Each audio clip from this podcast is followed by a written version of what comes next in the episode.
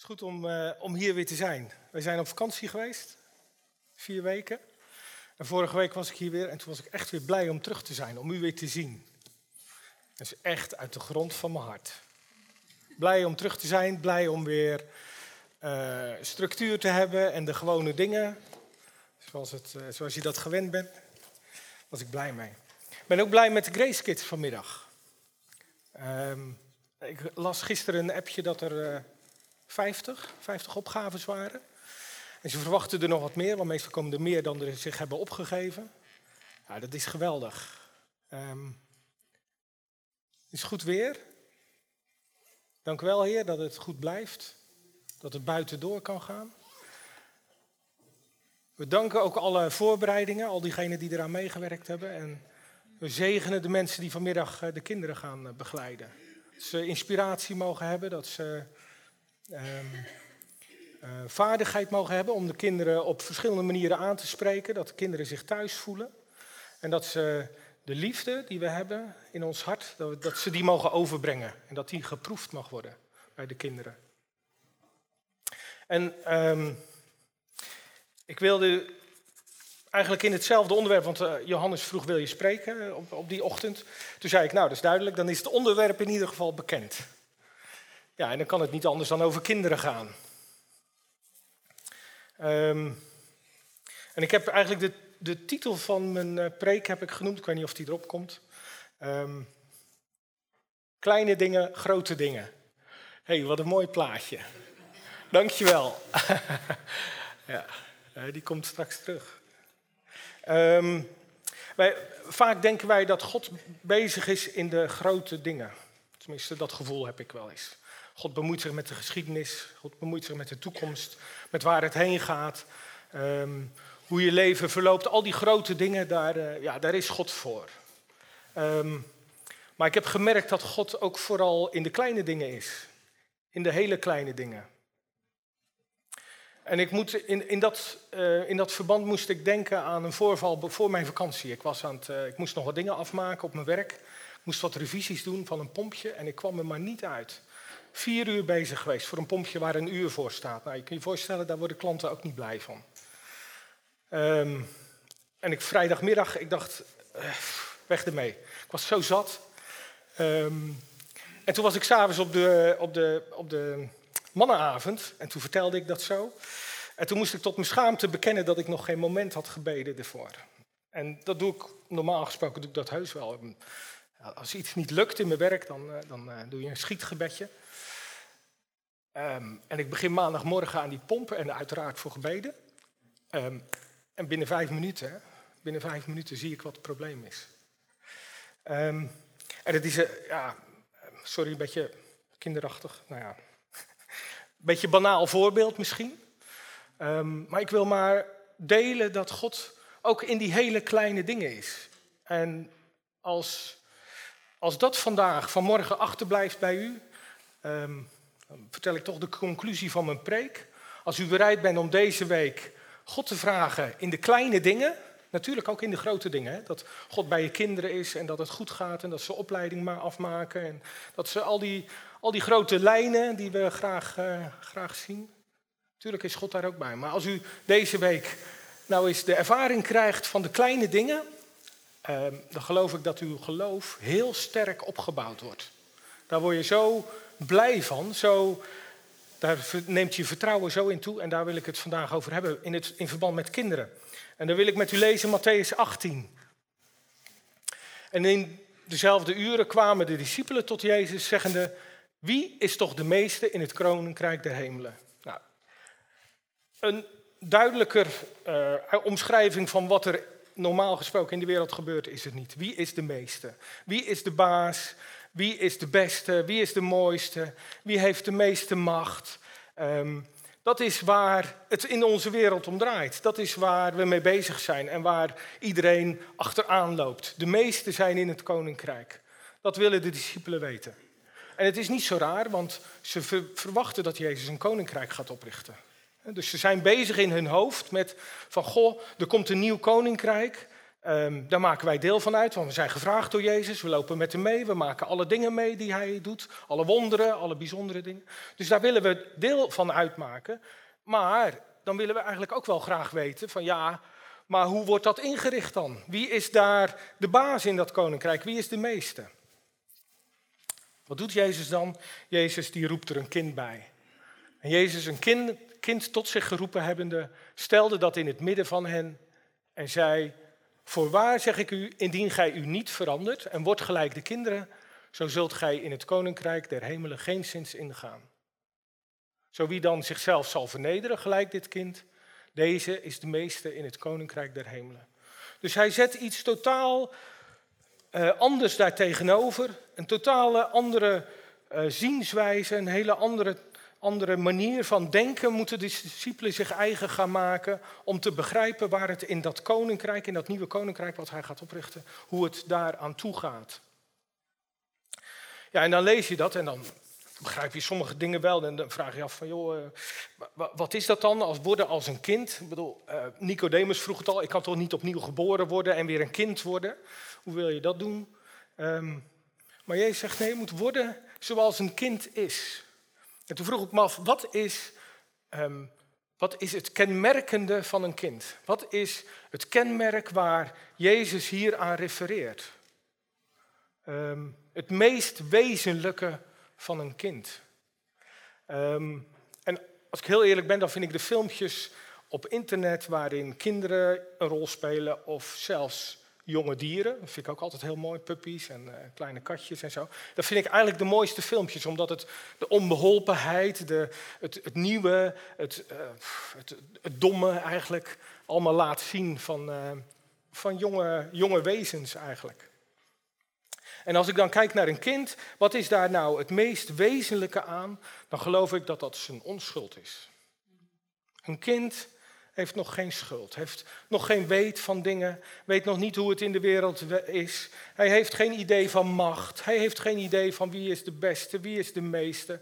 En zult u misschien zeggen, nou, ik heb wel kinderen die eh, weten al heel goed hoe het werkt. Dat zal ongetwijfeld. Maar het wezenlijke, het diepste kenmerk, denk ik, van een kind, is dat het onschuldig is.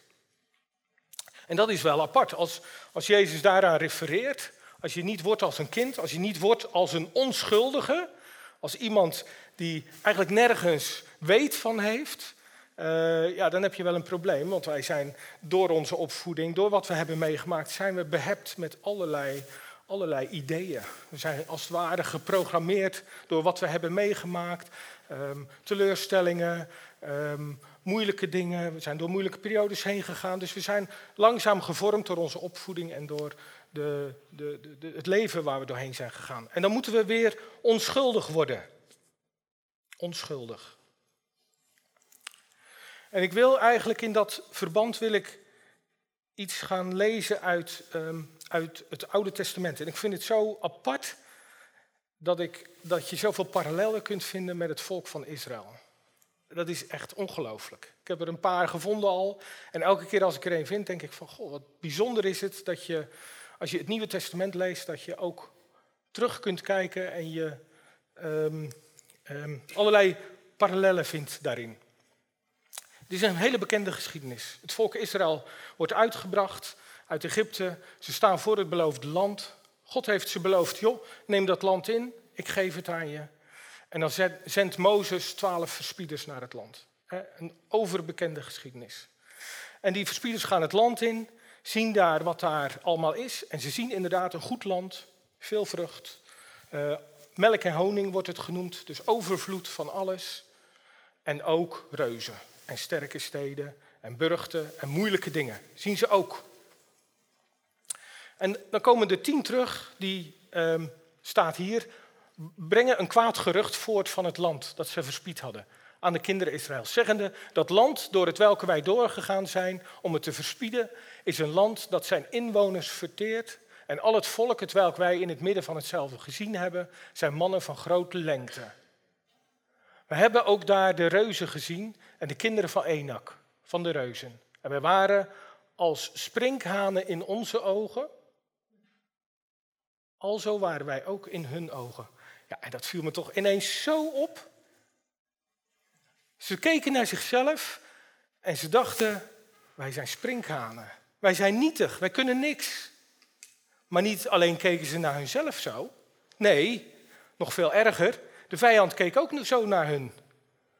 Dus de manier waarop zij naar zichzelf keken, zo werden ze ook bekeken. En dan komt de vraag natuurlijk, hoe kijken wij naar onszelf? Hoe kijkt u naar uzelf? Want dat bepaalt ook hoe er naar u gekeken wordt. Wat voor plek, wat voor positie en hoe u behandeld wordt. Ehm, en daarom was ik blij met het plaatje, Springhaan. Hoe kijken wij naar onszelf? Zijn wij een vrijgekochte? Zijn wij diegenen die uit Egypte zijn gebracht om onherroepelijk dat land in te gaan en de, de bewoners daar te verdrijven? Om het land in te nemen wat beloofd is? Want daar worden we, daarvoor zijn we vrijgemaakt, daarvoor zijn we uit Egypte gebracht. En dat waren de tien die dat, uh, die dat zeiden. En toen kwam Caleb. En Caleb zegt in um, nummer 13, vers 30. Toen stilde Caleb het volk voor Mozes en zei: Laat ons vrijmoedig optrekken. En dat erfelijk bezitten, want wij zullen dat voorzeker overweldigen. Caleb hechtte waarde, hechtte de waarheid aan wat hij gehoord had. God had door Mozes gesproken, jullie zullen dat land innemen. Er is helemaal geen twijfel over. Er is geen twijfel over wat jullie recht is, wat jullie plek is en waar ik jullie ga brengen. Daar twijfelde hij niet aan. Caleb wist, wij zullen dat erfelijk bezitten. En een stukje verder zegt hij, volgende tekst. Indien de Heer een welgevallen aan ons heeft, zo zal Hij ons in dat land brengen. Hij zal ons dat geven, een land het welk van melk en honing is overvloeiende. Alleen zij tegen de Heer niet wederspannig en vreest gij niet het volk deze lands. Want zij zijn ons brood. Hun schaduw is van hen geweken en de Heer is met ons. Vrees niet. Vrees niet. Als je vooruit kijkt, misschien deze week, misschien komende maand of misschien zelfs het komende jaar wat er voor je ligt, vrees niet. Het land wat God je beloofd heeft, dat is van jou. Dat is van jou. Ik heb altijd gedacht van ja, dat, melle, dat, dat land vloeiende van melk en honing, uh, waar het goed is, waar alles goed is, daar, ja, dat is de hemel. Dat is niet zo. Het is niet de hemel. Het is het land wat voor u ligt, waar u op mag treden. Nu. Voor de hemel hoeven echt geen steden meer ingenomen te worden. De hemel, daar is alles klaar. Daar regeert God. Dus daar hoeven we deze tekst niet aan te verbinden. Ja, ik geloof dat in de hemel is het allemaal nog veel beter. Maar het land vloeiende van melk en honing en wat u erfelijk mag bezitten, dat is het land Canaan. Daarom, ik weet niet waar u voor staat deze week of wat dan ook. Misschien kijkt u een jaar vooruit, misschien kijkt u zelfs wat verder vooruit en denkt u van hoe moet dat allemaal? Vrees niet.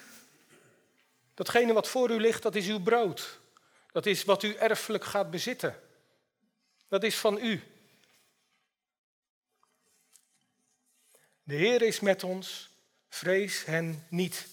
En Caleb roept het volk op om niet, ehm, zich niet te laten weerhouden door wat ze zien, wat voor ogen is. De burchten, de steden, de muren, de reuzen. Oh zeker, er waren reuzen. We kennen het verhaal van David met Goliath. Er waren reuzen in dat land die groot en sterk waren. Maar dat was niet wat werkelijkheid was. De werkelijkheid was dat God een belofte had gedaan. Namelijk, dat land, dat geef ik jullie. Dat is van jullie en ik ga het je laten innemen.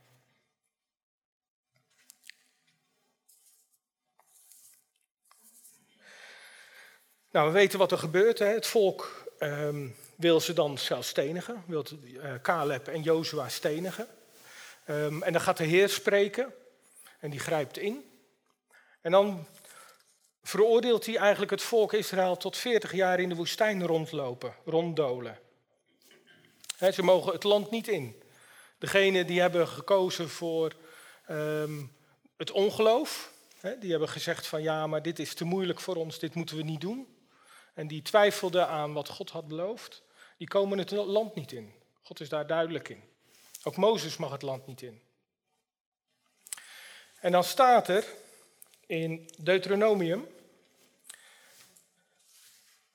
dan staat daar, en uw kinderen, waarvan gij zei, zij zullen tot een roof zijn,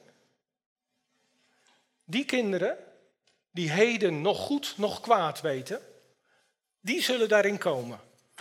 En die zal ik het geven. En die zullen het erfelijk bezitten. De kinderen die ook voor dat land stonden. En die volledig onschuldig waren aan de keuze die hun ouders maakten. Die kinderen, die krijgen het land. En zo staan wij ook voor dat land. En Jezus zegt tegen ons, word als een kind. Word als een onschuldige. En ik geef je dat land. Sterker nog, dat land is van jou. Ga maar. Ik geef het je. En zo brengt God als het ware een generatie in dat land die geen enkele schuld heeft over die keuze, over dat ongeloof van hun ouders. Maar die worden in dat land gebracht. En u weet, Caleb en Jozua komen ook in dat land, worden daar ook in gebracht. Uw kinderen, die goed nog kwaad weten, die zullen het land beërven. Zij zullen het erfelijk bezitten.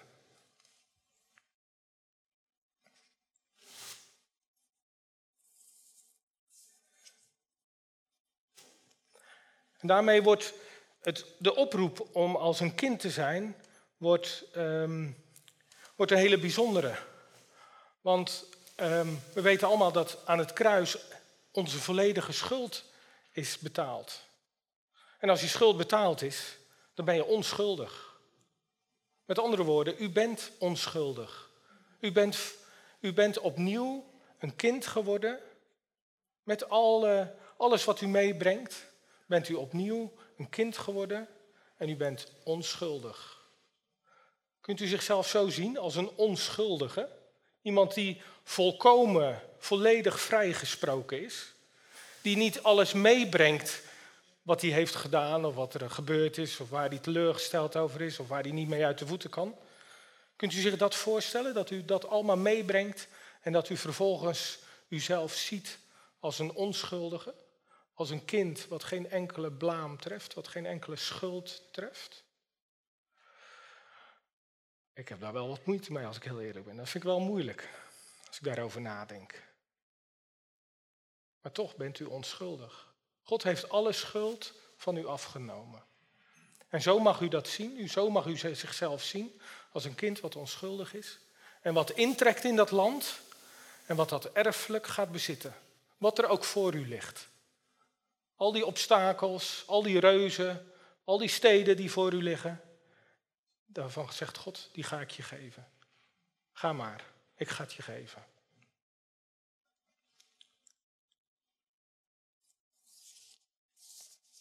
En eigenlijk zijn er nog veel meer eigenschappen van kinderen. Ehm, alleen daar, dat is voor deze morgen te veel. Maar er zijn heel veel eigenschappen van kinderen waar we ons aan mogen spiegelen. Een kind is vol van vertrouwen in zijn ouders. Als ik tegen mijn kinderen vroeger, toen ze klein waren, zei: We gaan, we gaan morgen hier of daarheen of we gaan naar de speeltuin, of we gaan vanmiddag voetballen, dan vertrouwden ze erop dat dat onherroepelijk gebeurde. Ze waren vol vertrouwen, kinderlijk vertrouwen. Ik zou bijna willen zeggen blind vertrouwen. En dat heeft een, eigenlijk een beetje een moeilijke bijsmaak, toch? Blind vertrouwen. Als we dat zeggen, blind vertrouwen, dan zeggen we, nou, je, bent niet wijs. Je moet niet blind vertrouwen op, uh, op dit of dat. Maar op uw vader kunt u blind vertrouwen. Wat hij zegt, dat doet hij onherroepelijk. Nou, dat is nog eens wat. En Jezus roept ons op om hem zo te vertrouwen. Zo dat we blind vertrouwen op wat hij zegt. Blind. Een kind heeft ook heel grote verwachtingen van zijn ouders. Hij verwacht dat wat zij zeggen, dat dat waar is, bijvoorbeeld. Onherroepelijk. Datgene wat je vader en moeder zeggen, dat is waar. We weten allemaal, er komt een kentering in. Dan krijgen ze informatie van anderen, of dan zien ze andere dingen. Maar een kind heeft hecht grote waarde aan de woorden van zijn ouders. En die gelooft daar volkomen in. Wat zij zeggen, dat is waar. En zo mogen we ook God vertrouwen, dat wat Hij zegt, dat dat waar is.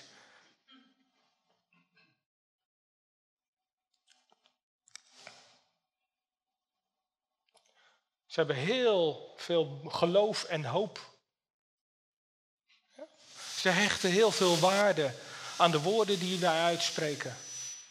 De woorden van hun ouders, de woorden van de juf of van de meester, de woorden van de, van de trainer. Daar hechten ze heel veel.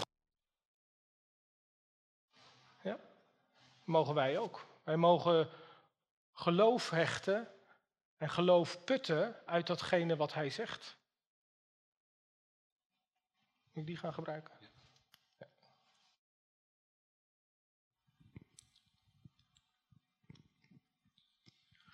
Dus in vele opzichten mogen we worden als kleine kinderen. Blind van vertrouwen. Geloof en hoop in onze Vader, wat Hij spreekt. Dat Hij doet wat Hij zegt. Dat Hij zijn belofte die Hij ons geeft, dat Hij die altijd en onherroepelijk waar maakt. En dat mogen we als een klein kind, mogen we daarin geloven. Niet onze eigen gedachten met daarmee op de loop laten gaan, maar gewoon heel simpel zeggen. Heer, als u dat heeft gezegd, dan geloof ik het en dan ga ik doen wat u zegt. Heel simpel. En God heeft gezegd, ik help je overal bij. Ik ben bij je, elk moment van de dag. Hij is er altijd. Hij heeft gezegd, ik verlaat je nooit alleen. Dus we mogen ervan uitgaan dat hij er altijd is. Altijd, met zijn wijsheid, met zijn overvloed, met alles wat hij geeft, is hij bij je.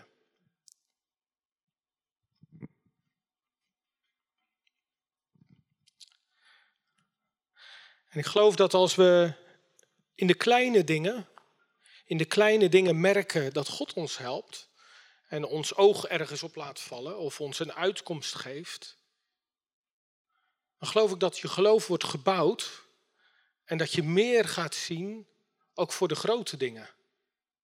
Geloof dat je relatie met God dan ook meer volwassenheid gaat kennen. Raar woord eigenlijk in dit verband als we over kinderen praten. Maar dat je relatie met Hem volwassener wordt, terwijl je je gedraagt als een kind. En die relatie die gaat groeien. En ik geloof dat dat in de kleine dingen begint. Het is niet slecht om God te vertrouwen in de grote dingen. Dat is heel goed zelfs. En daarvoor te bidden en zijn uitkomst daarin te verwachten. Maar ik zou u willen oproepen, verwacht kleine dingen van hem. Doe dat in uw dagelijks leven. U loopt ergens tegenaan, een klein iets, iets wat u niet in de hand heeft en wat, wat lastig is of moeilijk is, of waar u geen uitkomst in ziet. Kleine dingen. En verwacht dan iets van God. Dat Hij iets verandert daarin dat hij iemand met een woord stuurt. Of dat iemand iets tegen u zegt. En dat is geweldig om te ervaren. Kan niet anders zeggen. Toen ik die, die pomp, toen ik die in één keer oploste, toen ik zag wat het probleem was, toen dacht ik, hoe is het mogelijk? Hoe is het mogelijk? En ik doe het vaker in mijn werk, omdat ik vaak tegen lastige storingen oploop bij klanten. En ja, ik, weet, ik heb niet overal verstand van. En dat God mijn oog ergens op laat vallen. Heel vaak heb ik Esther. Van, joh, wil je alsjeblieft nu bidden? Want nu sta ik voor een lastig probleem. Ik weet niet waar ik moet zoeken. En zo vaak dat God laat zien, joh, kijk daar eens naar. En dat bouwt je geloof op. Dat geloof ik. En als je geloof opgebouwd wordt, dan wordt je relatie met je vader wordt dieper, wordt intenser. En gaat je meer laten zien. Je gaat sneller naar hem toe. En al die dingen, die we in het leven zo hard nodig hebben, niet alleen voor onszelf, maar ook voor anderen, die gaan op hun plek vallen. En je gaat hem begrijpen.